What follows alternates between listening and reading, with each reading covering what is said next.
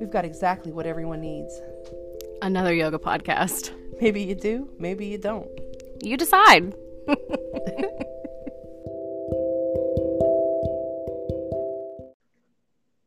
Hello, I'm Michelle. I'm Hannah. We're back. Just another yoga podcast. Unpolished as usual. Here we are. What are we Um, talking about today? We're going to talk about trauma. Eek! It's funny because well, not funny. I don't know why we say that. It It's funny. Ironic. Mhm. it's ironic because I went to the dentist today and I didn't real. I mean, I kind of know the trauma that I have with the dentist, and also my birth trauma, and I never realized how it played out into other doctor appointments after I had my kid. But Mhm. Holy moly uh yeah i was gripping the seat and everything and i have to go back for a filling so um i'm really trying maybe you can teach me a thing or two today michelle to to cope with that trauma I'm still learning. I'm still learning. no pressure Um, no pressure, none, none at all. I'm in my appointment for July. We've got a few weeks still. You're good. You're good. I have to go back and get my education before I can actually help you with anything, Hannah. true Otherwise- true Should be breaking all kinds of laws, but yeah. yeah all right so Um, let's, let's just get to the to the to the good stuff yes. Um, so you've done tons of trainings that are trauma based trainings. I mean, how many hours do you think collectively you've done? Um, gosh, I don't know, over a hundred at least. I'd have to add them all up. I don't I- have them all scanned yet. I'm in the process of doing that, uh, scanning all my certifications in and becoming part of the official yoga cult, which is the Yoga Alliance. I hope they never listen to this. I hope they do. um, wow, a hundred over a hundred. That's amazing. Yeah. I did a whole weekend with Nikki Myers, um, and that was that was very interesting. It was um, more geared toward, but it was it was steeped in you know trauma sensitivity. You know, Mm-hmm. Absolutely. yeah. Yeah. I remember you came back from that and you were just. Yeah. And if those out there that don't know who Nikki Myers is, she is uh, she's a lot of things. A yoga teacher that uh, I believe she's either founder or co-founder of um, Yoga for Alcoholics. It's a oh gosh, it's the four-step program. I'm trying to remember. No, I was going to tell you who she was, and now I don't know. It'll come back to me, so it doesn't matter. Back to trauma. Yes, yes. It it was where I learned a lot about how to speak to different people. So we'll, we'll regroup. So, your definition of trauma, I know because you've done 100 plus hours of trauma training. Um, Give me some definitions, what it means to you, what others are saying about it. My definition comes from a couple of different uh, people. I've kind of, I don't want to say I appropriated the de- definition because it can mean many things to different people depending on the type of trauma you experience. So I like, I like Peter Levine. Uh, he has a book out there called Overcoming Trauma Through Yoga, through yoga, through yoga, um, and part of how he describes uh, what trauma is, it's a common denominator of all traumas is an alienation and disconnection from the body and a reduced capacity to be present in the here and now. And then there's another, um, Burr, I believe I'm saying this right, Burchelli from 2008. The emotional pain we carry within us isn't just in our heads, it's etched in our muscles. And that reminds me of the body keeps the score and how we know that um, just that your body keeps the score when there's trauma, it's stored in your body. You don't necessarily have to take a physical injury as trauma to have it stuck in your body. Those will stick as well, but emotional trauma, you know, emotional abuse, emotional pain and suffering. Um, and then what I've gone on to learn with unresolved trauma, the body is stuck in the past and bodily sensations are often painful or unbearable. So it makes sense that so many people turn to drugs or alcohol or other like what would be called self-destructive behaviors to escape, you know, the unbearable and often terrifying sensations that are in their body. Absolutely. You know, it makes sense. Why? Yeah, if you you look at your patterns, you Yes. can probably trace it to some sort of trauma. Mhm. Like, so we took a course with Hala Khouri last year in Mhm. May, and I can't remember the name of it, but it was a trauma um, yoga training. yes. And she said something so profound to me about trauma. And she made mention that there's the big T and little t. There's the big trauma and little trauma. And some people's big trauma may be a little trauma for some people, and vice versa. And when she said that, I realized I was validated in some Mhm. of my life situations that like I went through a really I say just a really horrible divorce um 10 years ago in September actually. It was wild. And it broke me to a million pieces. And for some people that could just be a little trauma, but for me that is a big T, a big trauma. And I'm, you know, a decade out and I still I can still remember exactly how I felt. And so sometimes I see my patterns coming up and showing up, and I'm like, ooh, that's why I'm doing this, is because Mhm. I'm still trying to cope from that 10 years ago. So, yeah, trauma is it's it's wild because we all Mhm. experience it and sometimes we just and don't there's so many different levels and sometimes there's such horrific atrocities that can happen to humans.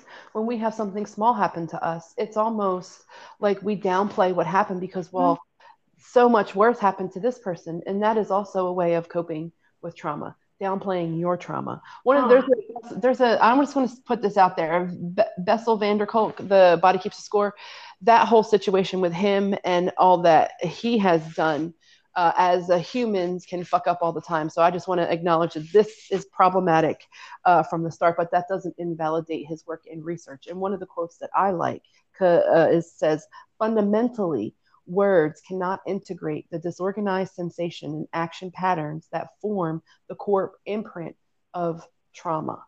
So, you know, like when it's happening, even if it doesn't seem like a big deal to someone else, the person that it's to is is the one that gets to decide how traumatic it is. Does that make sense? Or how, how traumatic it feels? feels in their body. Absolutely. Absolutely.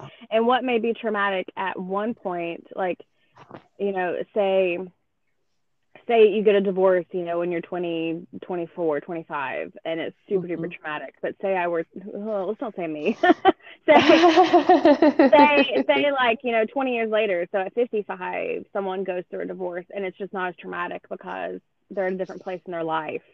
Um, That was Mhm. one of the things that Hala Khouri was saying is like, if you don't have the support system or the support in yourself, like if you haven't truly found your center, um, then it can, a little t can become a big T for Mhm. sure. Yeah, so trauma definitely shows up um, and is different for people. So tell tell me how you how you see it show up in yourself, how you see it show up for other people. Um, It shows up differently for everyone, and it shows up. There can be patterns, but there's no. Just because someone has a different pattern response, a different trauma response than someone else doesn't make their trauma response wrong. So just because what I'm about to say is specific to me doesn't mean it's correct across the board. You know, like statistically speaking, most people that su- suffer, most females that suffer sexual trauma typically have eating disorder or disordered eating. Now, you can also say, just societally speaking, most females have disordered eating or look at it, just look at food in a disordered fashion. And that that is a different type of trauma. That is what I would call like societal trauma, where diet culture, all of that kind of stuff plays into that. But then if you have sexual trauma on top of that, I feel like that's where it can compound and it can be more extreme. So instead of being able to speak about my sexual trauma, eating disorders help you squash the words, whether you starve yourself or overfill yourself. An eating disorder isn't just one thing. It's not just anorexia. It's not just compulsive overeating. There's a whole spectrum. So it can show up that way. It can show up with extreme rage. You know, it can show up in many ways. For me personally, when I know that I am fully triggered and not just emotional, it's a full full embodiment and it just it just takes over. I can't I am in fight, flight, freeze and now they're calling it annihilate. And for that, I'm going to just say what I have for my the what comes up in our training. When mammals are threatened, they fight, flight, or they freeze. In humans, the fight, flight, or freeze mechanism is easy to turn on and very hard to turn off. PTSD mm-hmm. results when we don't have an outlet to release traumatic patterning from the body. So you can either get stuck in that flight, and you've seen people just rage, rage, rage, rage, rage until they calm down. You can get stuck in flight where you just run, run, run, run, run to get away, or you freeze. And now there's annihilate. And annihilate I associate with back when I was a kid. There wasn't, there was no rule against beating the shit out of your wife, right? And then all of a sudden they had these wives that were killing their husbands and they were in a rage and they called it battered wife syndrome. That's what annihilate is in my brain. That's how I translate it. Like it's always been there. They just never had a name for it. So you stay in those conditions until you can calm down.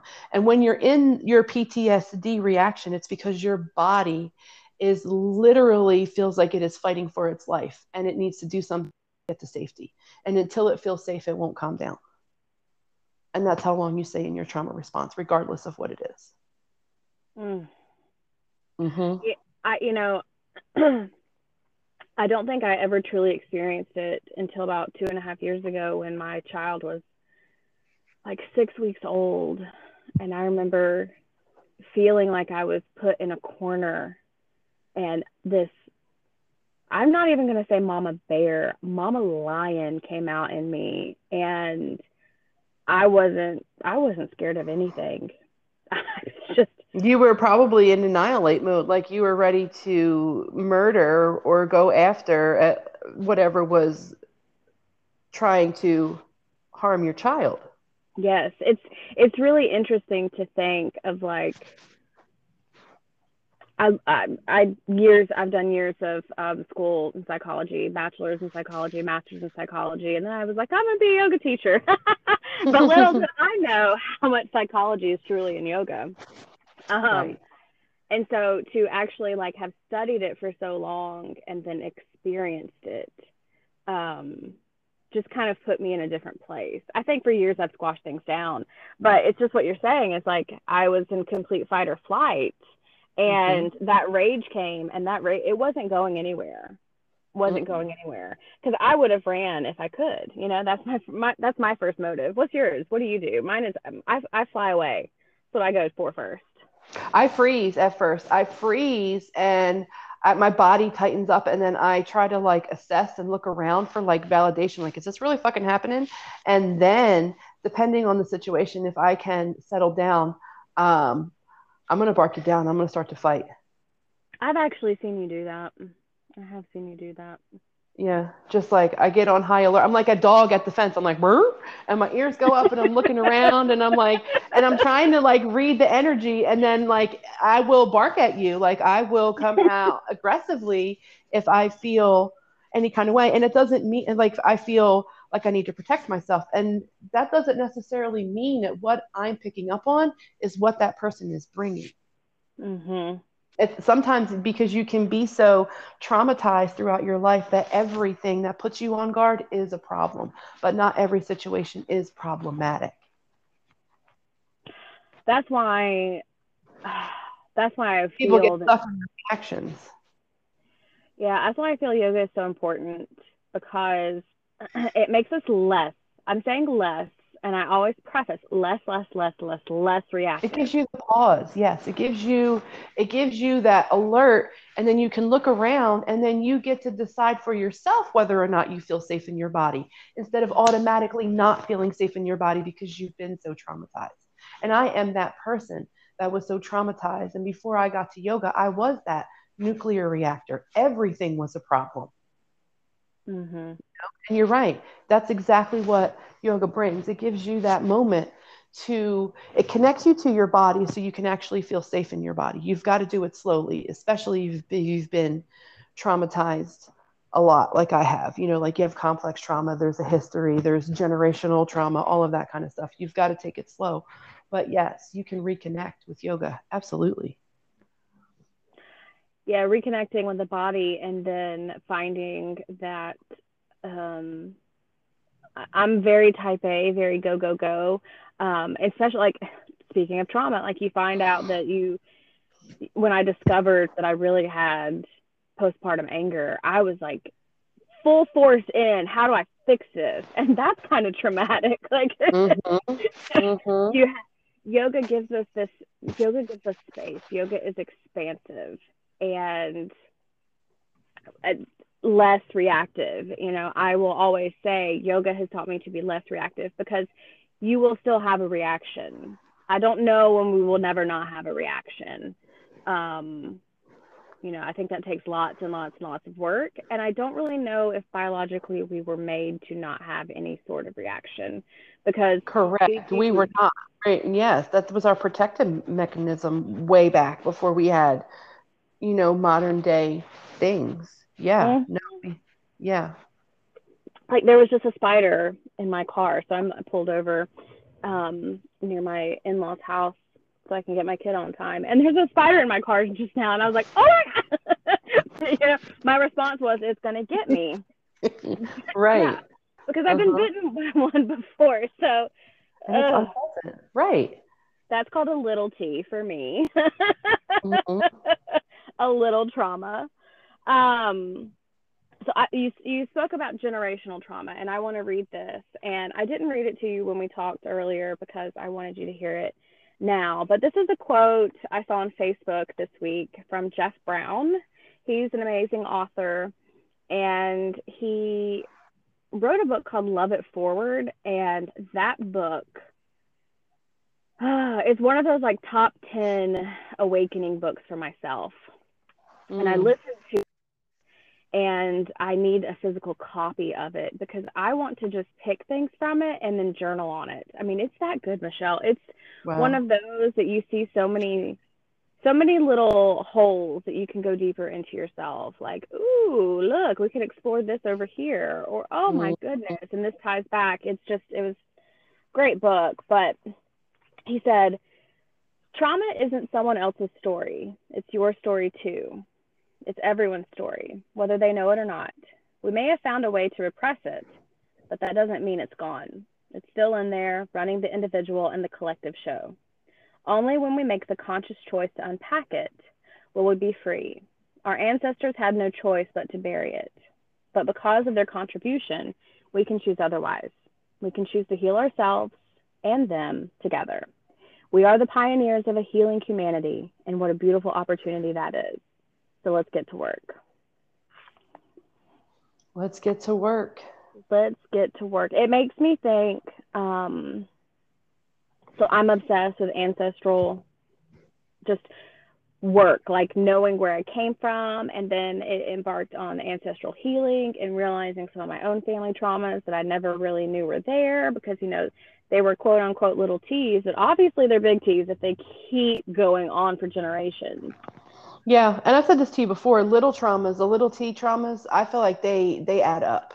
No, they do. even if they're not the same even if they're not the same and i almost feel like it's kind of like on the same level as microaggressions you know on Mm. all the levels across the board you know um yeah if you had enough of them boom you explode at some point because it's just it's not the one thing it's the it's the result of all of the things God, you know? if that ain't the truth right there. yeah whenever someone in, explodes it's not because it's typically not because of especially if it's a if it's an explosive what most people in the in the moment would call an overreaction to the circumstances. It's not because of what's happening in that moment. It's Mhm. because all of the things that has happened to this person, and we cannot possibly have every aspect of another person's perspective. We can only come with ours and that's how we project our shit because we only have ours we try to make sense out of things from our limited perspective right Absolutely. interesting. I love talking about trauma. I- It's, uh, yeah, it's all the things. Yeah. so, you know, when we start to unpack it, when we start to heal our trauma, whether or not it's even like our personal trauma, um, I did. So I, yesterday I recorded a whole bunch of um, online workshops that I'm going to have up on Teachable. Mm-hmm. And I recorded the ancestral healing workshop. And, you know, we, when we work on healing our family wounds, our family trauma, so genetics, if something happened, you know, say like the Great Depression or say, you know, the, you know, the potato famine, say something like that, like say something like that happened that gets passed on in our blood and our bones through genetics, through DNA. And we keep carrying that. So you may find yourself in like a lack mentality. I know for me, that's one of my huge things is never feeling like I am enough, I have enough, or I do enough. And I look at my family's history and I can pinpoint to where that came from. And I see it in my mom, I see it in my grandma, and I could just continue seeing it back and back and back. So when we work on healing that trauma, we heal that trauma seven generations back and seven generations forward. And how freaking amazing is that? How beautiful is that that we were given this opportunity in this life? I'm talking to you, Michelle, that you were given this mm-hmm. opportunity in this life and you know it to heal the family yeah. wounds.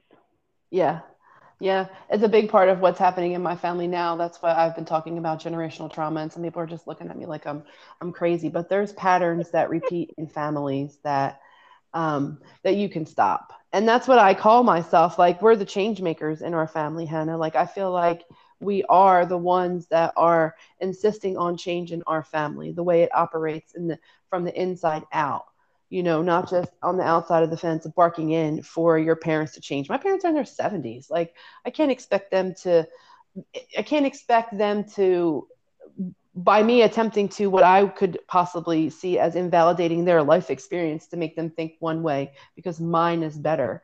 No, like, we have to do it together. It doesn't happen in a vacuum you know mm-hmm. like you you work on yourself and then you go back to your core you go back to your roots and you work with everyone else. Not everyone else is going to be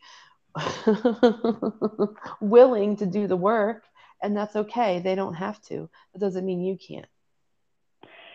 You know, it's so interesting that you say that. It's kind of like you can't teach an old dog new tricks. You can't, but I can be different. And, and the more different I am, I watch my father react differently to me and my mother. And exactly. things are shifting without me trying to control them into shifting. Exactly. So this morning I was talking with a girlfriend and she said that someone told her the reason that some people don't change like if you like if you think about like expanding their mind think about you know hundreds of years ago it mm-hmm. was safer to believe what they always believed because if they were to believe something new they would have to put energy towards that so energy towards living that energy towards learning that. And i think about you know as people get older i mean even just myself included i know i'm only in my mid 30s but my energy level is not what it's always been. Let's just be honest. It could be because i have a turdsler but you know the the energy maybe the energy that it takes to to pro to learn something new to process it in our mind and then to live it I would imagine if you're 88, you don't have all that energy towards that. Your energy has depleted, and your exactly. energy because you are you are eventually going to pass away. I mean, it's, it's, it's the aging process. Yes. Mm-hmm. Yeah. So when she said that, I'm like, wow, that's why they say you can't teach an old dog new tricks because you really can't. They don't have the energy or the capacity for that. It's not that their brain doesn't have the capacity to learn more it's that they can't full fully embody this new idea. And so yeah your parents they're probably not going to want to do that but they'll they'll change based on how you change because you just raised mm. your vibration up right? Yep. yep. Yeah. If i'm reacting differently to situations and you know stuff that used to draw me in argumentatively doesn't draw me in anymore on my end the argument's done. Like i'm not I'm just not arguing about this. And it just kind of dissipates the situation most times, not always. Some people are looking for a fight and they ain't fucking stop till they get a fight, Hannah. And then, but still, it's my decision on whether I I jump in. I feel like I'm in like a, a old school game of like double dutch when I was in uh, middle school. You know, like you're just rocking back and forth and waiting for your time to jump in. And do you jump in or do you not? Mm. You know, Mhm. that's when you know that you have regulated yourself. When now fight, flight, or freeze is a choice. You've regulated your traumas to where it's not automatically you're you're landing in your nervous system like a like a like a stomp. It's you you have that moment to pause. You're connected to your body. You can feel outside of just the trauma that's stuck. You can feel other things now because you've re you've released the stuck energy from your body through yoga, through an energetic or spiritual practice. hmm Yeah, it's you think about how many times you've been laying in shavasana, right? Mhm. And like some thought from like when you were three years old comes up, good or bad, and you're just like, whoa, where did that come from? That's because we just released some of that stuff. Mm-hmm. You know, like hip openers. You know, we always talk about hip openers. You're probably going to get angry or sad. Or yeah, I was gonna say, or the opposite. You're gonna cry, or you're gonna be mad as shit. And maybe somewhere in the middle. Maybe you don't have that type of trauma, so these poses will have a different effect. It doesn't mean they're ineffective. It means that that's not where your release needs to come from. Mm-hmm. Yep. It's yeah, and it's different for everybody. Why yoga was Um, never a group setting. It's why it was one on one in India. And I I, still, uh, yeah, I love when I'm able to work with somebody one on one. I know as a business, um, that's not always like it's just person not. Yeah. Uh huh. oh, it's the best. But I've always, I have always been blessed when just one person signs up. I'm like, you know what? It's still happening because that one person needs it, Yeah. and it's it goes both ways. Because in the end, you realize how much you needed that as well. Because it shows Mhm. you the healing practice, the healing powers. Sorry, Yoga Alliance. Um, of yoga. You're gonna get kicked out, and I'm not even in yet, and I'm gonna be out. Uh, I wish I could change that. I wish I could change. You know, the if y'all don't know, the reason Yoga Alliance doesn't want us to say healing is because we're not doctors or therapists, so we're not allowed to offer any um, healing advice. I guess because Yeah. yeah. So Because I mean, we've probably done as much school as they have. Ugh. Ugh. maybe I don't know.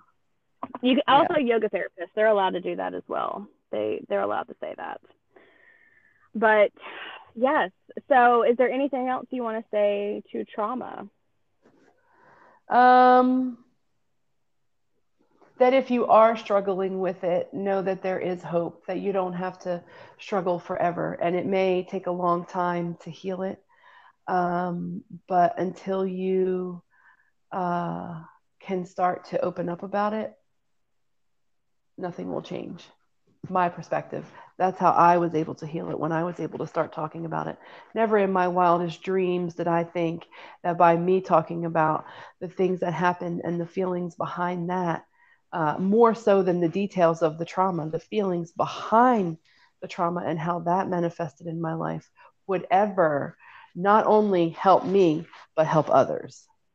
So when we all start talking about it, not that we're trying to normalize the act, we're trying to normalize the healing. Yes, because if if we can talk about it and normalize the healing, then there may be less trauma happening out there because a lot of times the trauma that's inflicted on people is inflicted from someone that the trauma has happened to. Yes. Yes. Hurt people hurt people, right? Yep. Yeah. Not many happy people are dragging people down out there with their happiness, right? Like, but the hurt people are hurting people. The angry people are making people even are making people angry, not making people angry, but drawing in anger. Like it's easy for someone to come in hot and then all of a sudden you're screaming back and forth. And I'm just like, well, I wasn't mad 30 seconds ago until this fool showed up all hot and bothered, you know, and then you're in it because we can't help but meet the energy. It's automatic. You know, we needed our nervous systems to be on high alert when we were running from pterodactyls back in the day. So, but we don't need it now when we're humans and we have a better way to communicate, you know? I yes, I have a visual of you running from a pterodactyl. I'm gonna need somebody to draw that.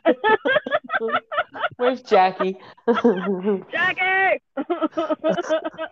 Oh. Oh, that is good. But yes, yes, yes. We, our energy, it's just like you said, you know, talking about your parents, they're going to meet you at this energy because this is, you have this Mhm. expansive energy right now because you're doing the work. And so they have a choice. Do I meet her there or do I go away because I don't want to rise up to that? And we've all been around people like that. You know, we've all had friendships or relationships that we're like, you know what? I don't feel good when I'm around you. Why don't I feel good? And it may be nothing about that person. It just may be vibrationally where they're at right now. Mhm. And that's where we come in with yoga again, where we have compassion for them. It doesn't mean I don't love you anymore. It just means I can't be with you right now. Right, right. And you set boundaries around the amount of time you spend with that person. That's how it works for me. Mm-hmm. You know, like I, I've, I have a hard time cutting people out of my life because we don't mix energetically. Like that, that has been something that I shifted because I used to chop people off at the knees all the time. Now, now if there's an issue, I will speak to you. You know, I will speak to you one on one, and I will let you know how I'm feeling. And then if we can't have a conversation around that, then then then I'll let you know that we can't be friends anymore, that I need a break from this relationship. You know? Absolutely. That's a, it's protecting, it's protecting your own energy. Your Myself. own. Yeah. Yes. I don't go back and hide in myself and hide behind my trauma and always I don't want to live my life from a victim standpoint. I know I was a victim and I was victimized for a very long period of time in my life, but you can step out of that role and you can stand outside of it, it's not who you are. It's what mm-hmm. happened to you. You know, and there's a different headspace surrounding each perspective of that. What happened to you can become who you are, but it doesn't have to. And I understand and I have compassion for those that are stuck in that, that can't get out and around, you know, the trauma they experienced. I'm just thinking about so many people that we've we've met in this yoga journey that are that have made themselves their trauma, and it's, Ah, heartbreaking. You know, it is. It is heartbreaking. And I was there for a long time and I didn't know where else to go because you can only go so far in the physical world with it. You can only go so far as stereotypically training your body out of trauma. You're, you're, it, you need you need more. You need the physical practice.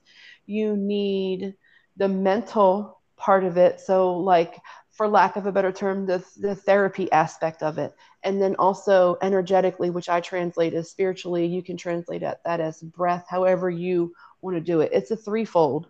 And I think we only come at it as an American society from a twofold. Mhm. If you think about why we came over to America, it was for spiritual, it was for uh, religious freedom. We were running from whatever the hell was going on then. Like there's, I mean, we can read history books, but we all know how that's blowing up in our face between last year and now, right? Like they're only teaching us the victors standpoint, not the the non-victor standpoint. And they had a perception as well. They had an experience too. But we were running from something to create our own. And we were willing to kill for it. We Mhm. Came here and slaughtered people that were already here doing their thing. And we took over because I think we came in our nervous systems. We came in fight, flight, freeze, annihilate. And we were just like, we need out of here and we're going to create our own. Re- and it doesn't matter what happened. You know, I mean, shit, we've all seen Game of Thrones, at least bits and pieces. I'm not a watcher, but I feel like it's historical fiction. But there's some, there's some truth to that too, right? Like there's some, I don't know. I feel like it was just violent. Yes, and it was. Uh, I mean, you look at you look at last year. I know for myself, I'm just. I think I'm starting to come out of it because I'm able to be creative again, and you can't be creative when you're living in your in your nervous system. nervous system. Mhm. But I, uh, I mean, just in you know, 2020. I, I'm gonna say 2021. I think maybe in 2022 we'll all start to see the the breath, the We'll take a deep breath again. Yeah. Woo. Okay, yeah, but shake it off. I mean, Yeah. the anger, the fear, uh, the division that came through was because we were all so scared. And survival, root chakra, Muladhara, that is our number one. How do I feel safe and secure? And if that's not met, I can't meet my other needs. And Mhm. whew, so yes, that's I do believe that's what our ancestors did. And Mhm. They just they didn't know how to tap into anything else but through yoga we're learning and hopefully we can change that and you know heal generations back you know our ancestors it's heavily unfortunate that that's what happened Yes. but hopefully we can all collectively work to heal our past traumas and work together as a whole Mm-hmm. Mm-hmm. And we all have generational trauma. Even though we're two white women talking about this, we all have, regardless of skin color, we all have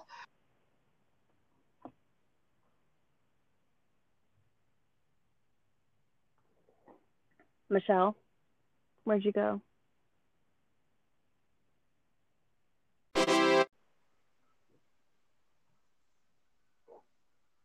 and we're back we're back. I cut off abruptly, so we're trying to pick off where I pick up where I left off, and I was talking about um,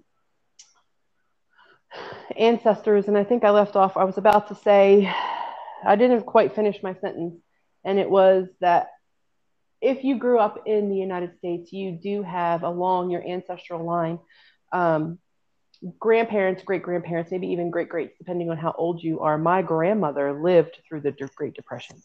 So you mentioned a, a place of lack mentality, and I think that might be where it comes from for a lot of people in America, um, especially if you had uh, relatives that were born here. You know, before it was in the 20s, and my grandmother was born in 1928. So, you know, it reverberates throughout that. It's not just the years that it happened; the repercussions and the fallout lasts a long time. I think years and years and years, probably even more. Like the fallout from this pandemic that we're all going to see over the next probably five to 10 years, you know, with anxiety disorders, things like that. yeah it All part of trauma, you know?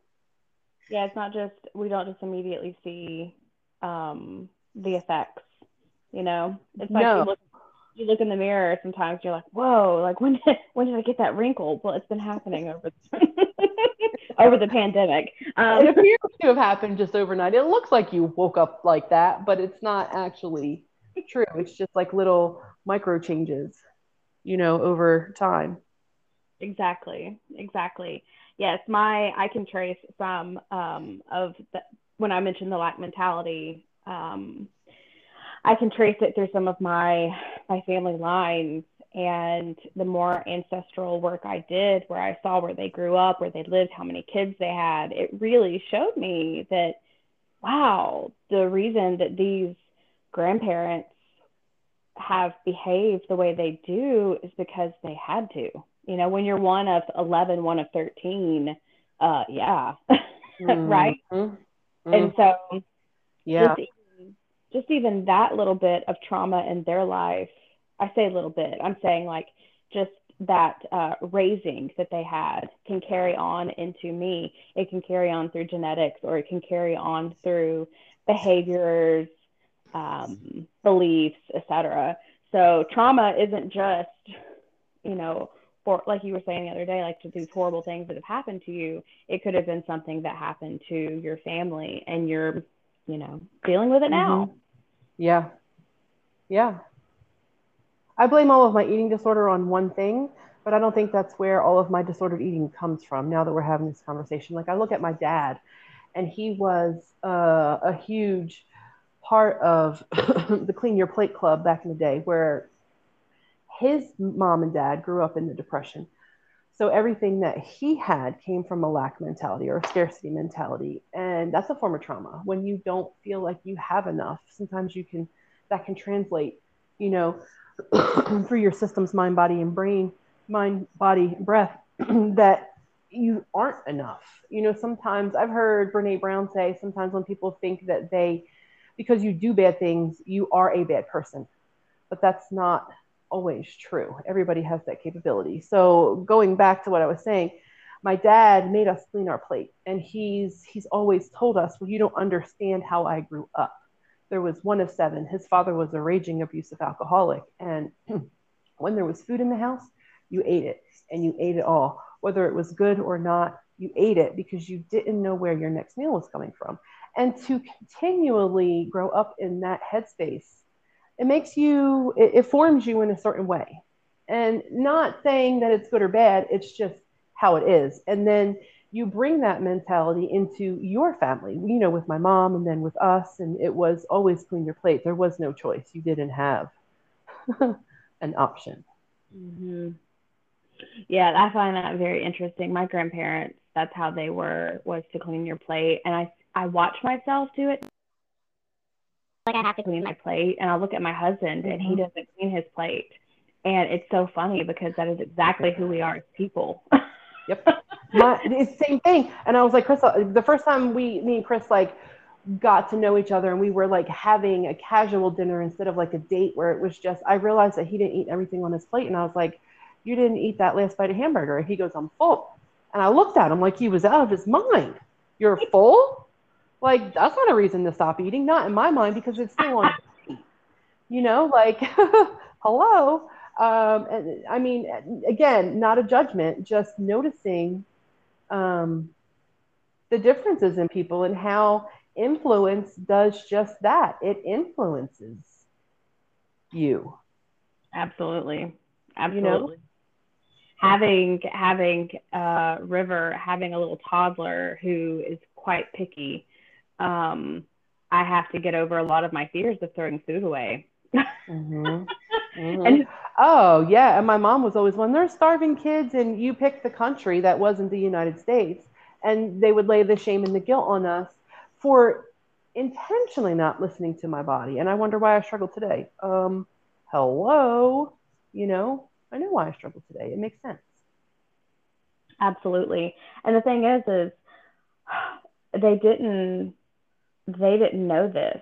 You know, they didn't know that that's what this no. was and that's the crazy thing with trauma and doing the like doing the work and seeing the patterns and how it comes up sometimes we don't know exactly where it comes from and it takes us a while and then when we see it we really have to work hard at not being upset mad sad angry frustrated or whatever with where it came from you know? Like i know that i with those situations though. Like sometimes i can be depending on how i how severe it felt to me. Does that make sense? Oh damn. There's my tagline. Somebody owes me five dollars. Um but yeah the, you know what i'm talking about. Like sometimes i can be neutral with something quote unquote bad that's happened to me if it's talked about later and sometimes i can't. Mm-hmm. yeah. it just i don't know. It feels like apples and oranges sometimes well, it is stuff I'll react to and stuff that I can't be neutral to, you know? Yes. Actually, everything is apples. My kid thinks oranges are apples, so everything oh, is apples. Right. he's still little. He's doing that when he's 20, there's a problem, but he's he's two and a half, so I think we're all right. Because it's our kid, we, our child, Hannah. Yeah. Yes, yes, yours too. Yours too. but yes, so is there anything else that you want to talk on trauma? I'm trying to think um, if I left anything out because I got we got my headphones just disconnected so abruptly. I'm I'm a little bit like ah I don't know what happened. So I was trying to go trying to think back of where we were, but that conversation was so quick and so fast at the same time. Um, yeah, I could talk for days on trauma, but that doesn't mean I necessarily need to. Or people people out there listening might not because it can get heavy. You know, like when I lecture on it during our trainings, it's it's a lot. Like you need a break after that. We usually do it and then go to lunch or something like that just to kind of shake it off, which is the other thing we have um, gotten out of doing, literally shaking it off. Mammals do it, all mammals do it, animals do it, dogs, cats, like out in the wild when they come into trauma.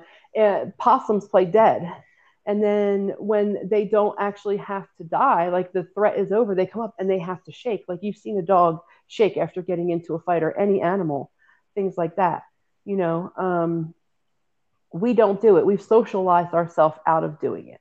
Mhm. And that I feel like is problematic for humans You know, because we don't release. I did, and I know you know this, but those listening probably don't know that, that I did this unless you did our teacher training this last year. But I listened to um, Sahara Rose, and she was talking about doing uh, like the shamanic shake. And you let your whole body just shake. And then you also scream and grunt, and like whatever comes out, you just let everything come out. And I did that one day, and I did it maybe, maybe just like five or seven minutes. And wow, wow, I felt so good after. My kid kept walking in there, like looking at me, is she okay? But it felt so good. And these things that came out of me were so primal. And at first I was like, oh my gosh, I'm so embarrassed at this. But I mean, the only other person here was my, at the time, he was like one and a half year old. And Mhm. I was so embarrassed at first. I can't believe I'm doing this. I can't believe I'm doing this. And then finally, it was just, this feels so good. So we actually did it in our last teacher training. And whenever I'm in a situation where I just get too wound up now, I really try to do that. Or, you know, like people get in their car and scream and hit the um, steering wheel. Yeah. It's kind, it's the same, it's the same concept, but Mhm.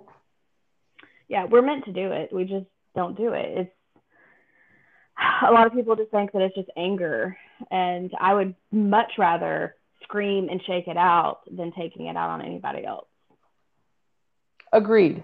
Uh, but sometimes I don't have a choice.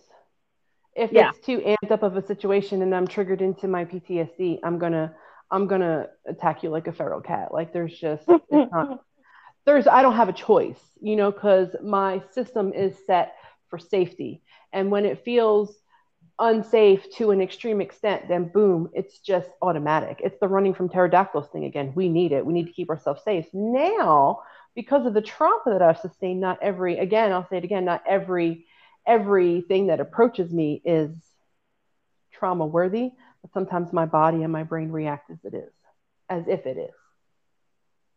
Sometimes we have a hard time processing Yes.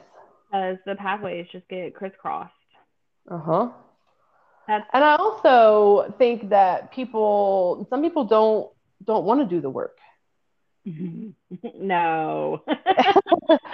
And I don't know that we are here being here on earth is a requirement of doing the work. It is for me. It feels like it for me.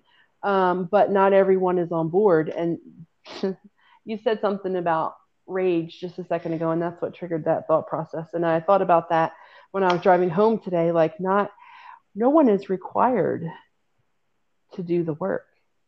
Like, we don't have to do it as humans. And those are the people that I'm just going to say it pissed me off the most. You know, and that's my shit coming to the surface, right? Like, just because you don't want to do the self work, that means I have a problem with you off the bat. Like, that's kind of crazy. But also, it's not untrue. You know, I won't, I won't be able to sustain a friendship or any kind of thing if you're not in. And I've lost friends over this, and I understand that. But then I actually told one that you're you're asking me to be something that I'm not. You're asking me to not process at all times, and I I can't do that. Mm-hmm. This between you and I isn't going to work. It's going to have to be a surface level friendship, and I'm not that type of bitch. I'm just not. I that that is definitely a conversation that I want us to have for another podcast is to talk about uh, the mirror. And I know we talked about it a little bit uh, yesterday off off the air. We did. so legit. Uh, but yeah, I think that talking about the mirror, you know, everybody thinks that yoga is just this physical practice and or it's pranayama and breath work, uh, uh, meditation and Instagram worthy posts. But a lot of yeah, a lot of yoga is really the self exploration, figuring out Mhm. who you truly are. And it doesn't always happen on the mat. I mean, what we do on the mat is what we take out into the world. And so that time on your mat is so precious. But a lot of times those gems aren't going to come to you on the mat. They're going to come to you when you're driving down the road or when you've had an interaction with your family and you didn't react this time and you actually saw the mirror. Mm-hmm. that's that's when you have those big aha moments and you realize, wow, yoga works, right? It does. It goes back to that pause. It gives you a moment to take a deep breath in and to connect with your body and your brain, not just your brain, because sometimes your brain can override what your body is telling you. I ignore my hunger and fullness cues all the time. I ignore my urinary bladder all the time. My brain has the ability to do that. Your body can't get outside of itself. I do not know how you ignore your urinary bladder, but kudos for that. Oh, bro, it's hard. and sometimes it doesn't always work. Like, there's a few slip ups, I'll say that. so let's wrap up. And can you, because since you've done so much trauma training, um, would you be willing to share how and what you look for in a teacher where you feel safe? Having done the training and have experienced trauma where you need that safe space. And a lot of people don't realize that they need that safe space. Um, so. No, you don't until you have that safe space. And it is not about telling someone. I, I, I was about to use some very long, strong language. I do not appreciate being told that there is a safe space being created. I'm creating a safe space. Well, hold on you don't you don't do that by saying it. It's not a command. It's a sensation. It's a feeling. It's an awareness in and of yourself of what you're bringing and feeling your trauma on the forefront of your body and your energy before you step in to teach a class. That we have i feel like as yoga teachers we have to compartmentalize. We have to hold our stuff in in order not to spread it out as negative and I didn't know I needed a safe space until I had one. And then when I had one and I stepped outside of that in yoga, there's very few yoga teachers that I can take their class and feel safe. Even friends of mine, I know I'm like, I just don't feel safe in your class. And it's not that they're doing anything specific. Sometimes it's just languaging. Sometimes it's just like a sarcastic remark. And don't get me wrong, I'm full of those things in my class. But I'm also aware of what I'm doing you know, and I'm not flippant about it. So it's less about saying that you're creating a safe space. And not only does the safe the space need to be safe, it also needs to be brave. It's not about not accepting the people that come in with their emotions on their sleeve and they have hard times. Like I've seen people say that they've created a safe space, but then as soon as someone comes in with an opposing viewpoint or something like that, the conversation is shut down and no one's willing to even like speak to this person out there because they have a different point of view. So not only does it need to be safe, it needs to be brave so that everybody can interact. Everybody feels welcome at the table, not just, I called it an elitist sport before, and yoga can be taught as an elitist sport. And that's where I I get off that path. Mm-hmm. So it's not about saying that it's a safe space. I have to feel safe. When I close my eyes, can I do it and feel okay? And if I can't, then that might not be the space for me. And sometimes it's me. I'm off my game when I take a class. And it's not perfection every time, it's a practice. So sometimes I won't give it, I'm not one and done with the teacher.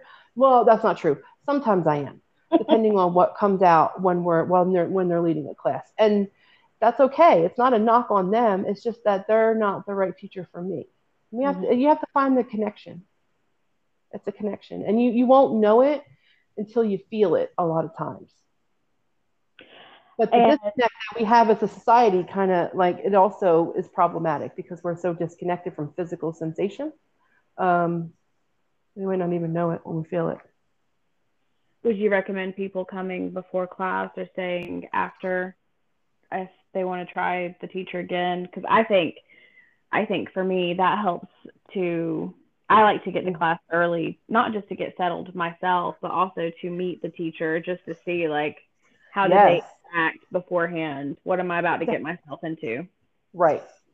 Right. Especially if you're coming in with a non-stereotypical body of any sort. You, you know, uh, an injury, anything. You know, I had a, a couple of ladies that came to my yin class for several years that had CP, cerebral palsy, and um, not everyone not only wants to deal with that, but has the compassion and kindness within themselves to know that there's not something wrong with that person.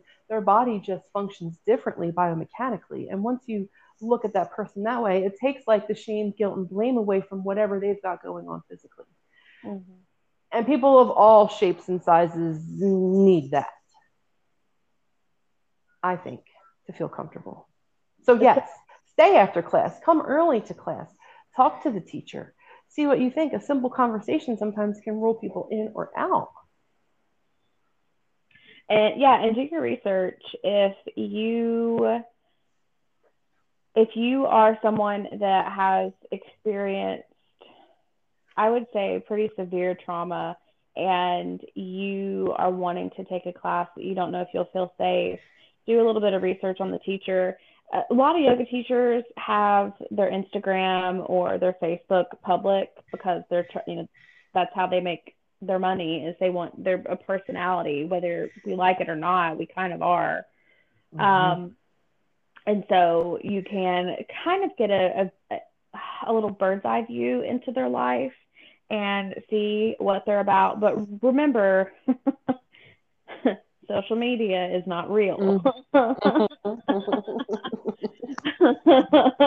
right. It is the best parts of your life, typically. It's the best photo out of the thousand that you've taken. It's the best, you know, shot or the best if you've rewritten the thing four or five times, then you post it, things like that.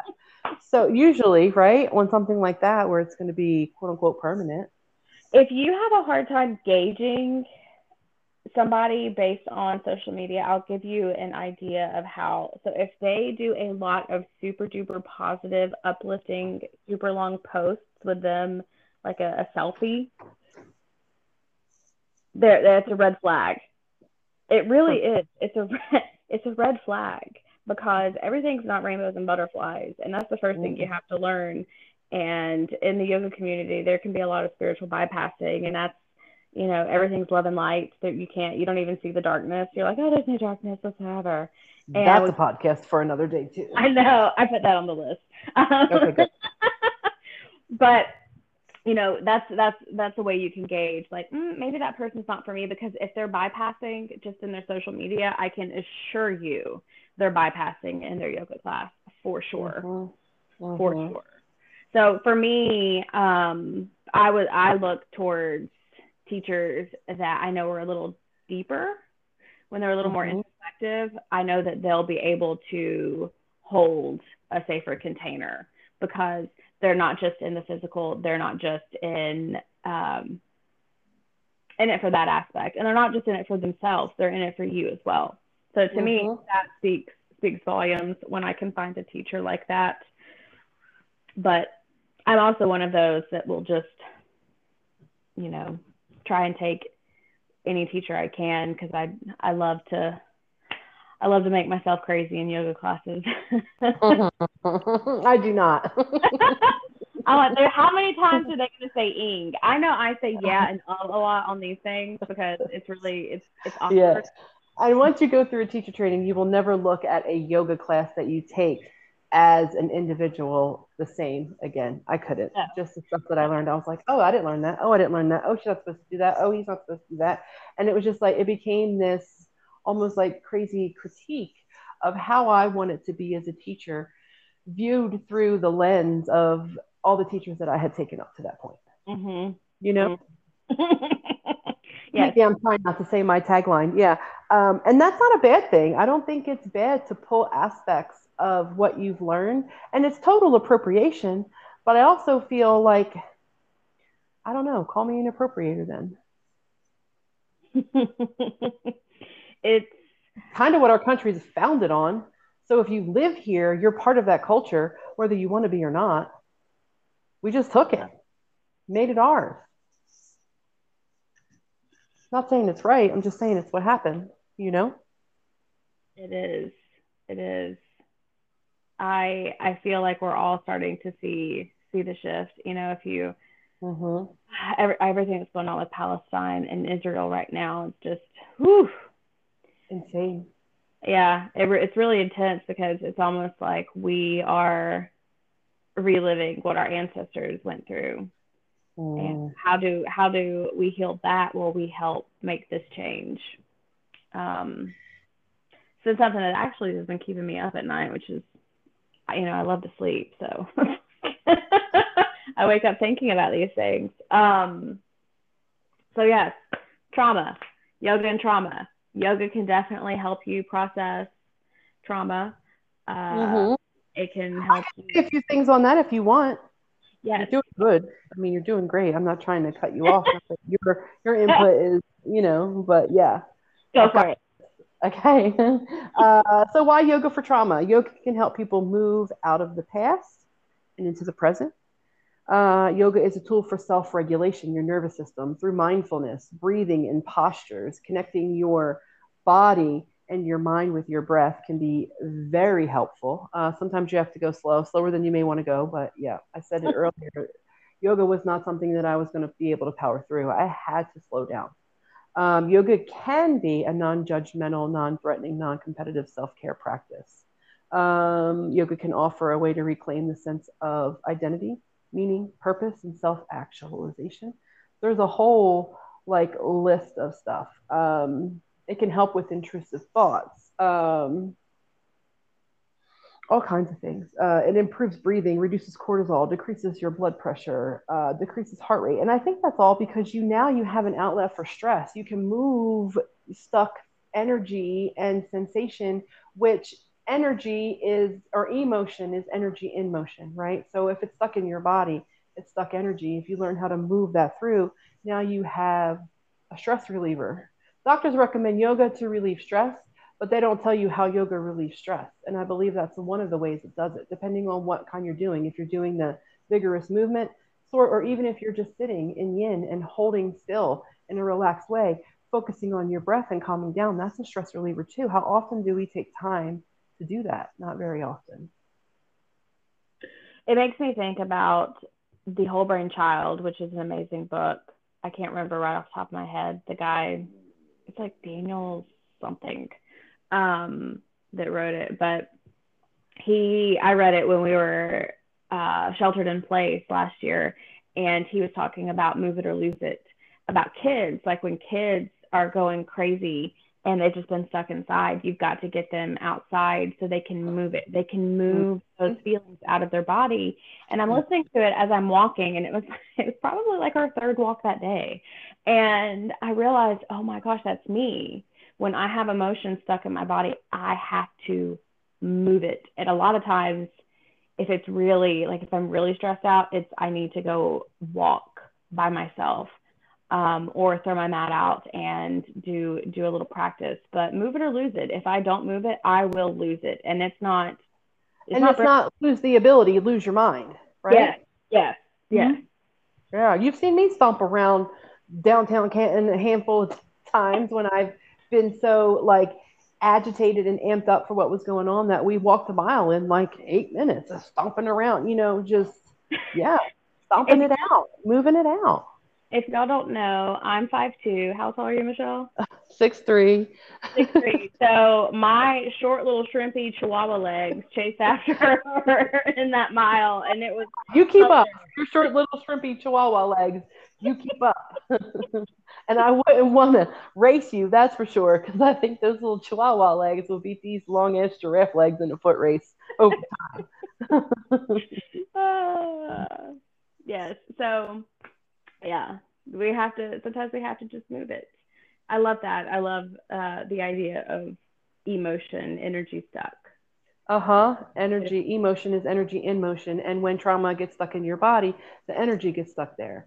So if you think of your brain like a processing, a, a CPU, you know, like a computer processing unit, like it, it's constantly moving and that's energy. Your computer gets hot, it gets warm, you feel the fan turn on and off. Like you get hot, you get cold. Same thing. Um, and over time, you're going to have to turn your laptop off at some point. It's going to overheat. Same thing with your brain.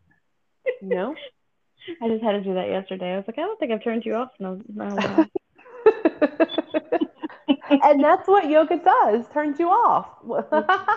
Well not like literally turns you off but it helps you find a way to reduce stress. And sometimes you fall asleep in shavasana. Sometimes that's the biggest compliment in the world when you get a couple of snores coming in during shavasana because you know you've put people in a place where they fully relax typically in a room full of relative strangers. So if you're snoozing during that you needed that on some level and good for you for getting it you know Yeah, if you ever have a teacher get mad at you for that, then don't go back to their class. call me. I'll, I'll I'll reach out and tell them they're crazy. You know, the only person I get mad at for snoring is my husband, and that's because you know, 25 years of that shit is I don't need it in yoga too. it's different. Husband and wife is different in yoga than regulation students. I think, at least me, me and Chris. I can't speak for everyone. I try, but I can't.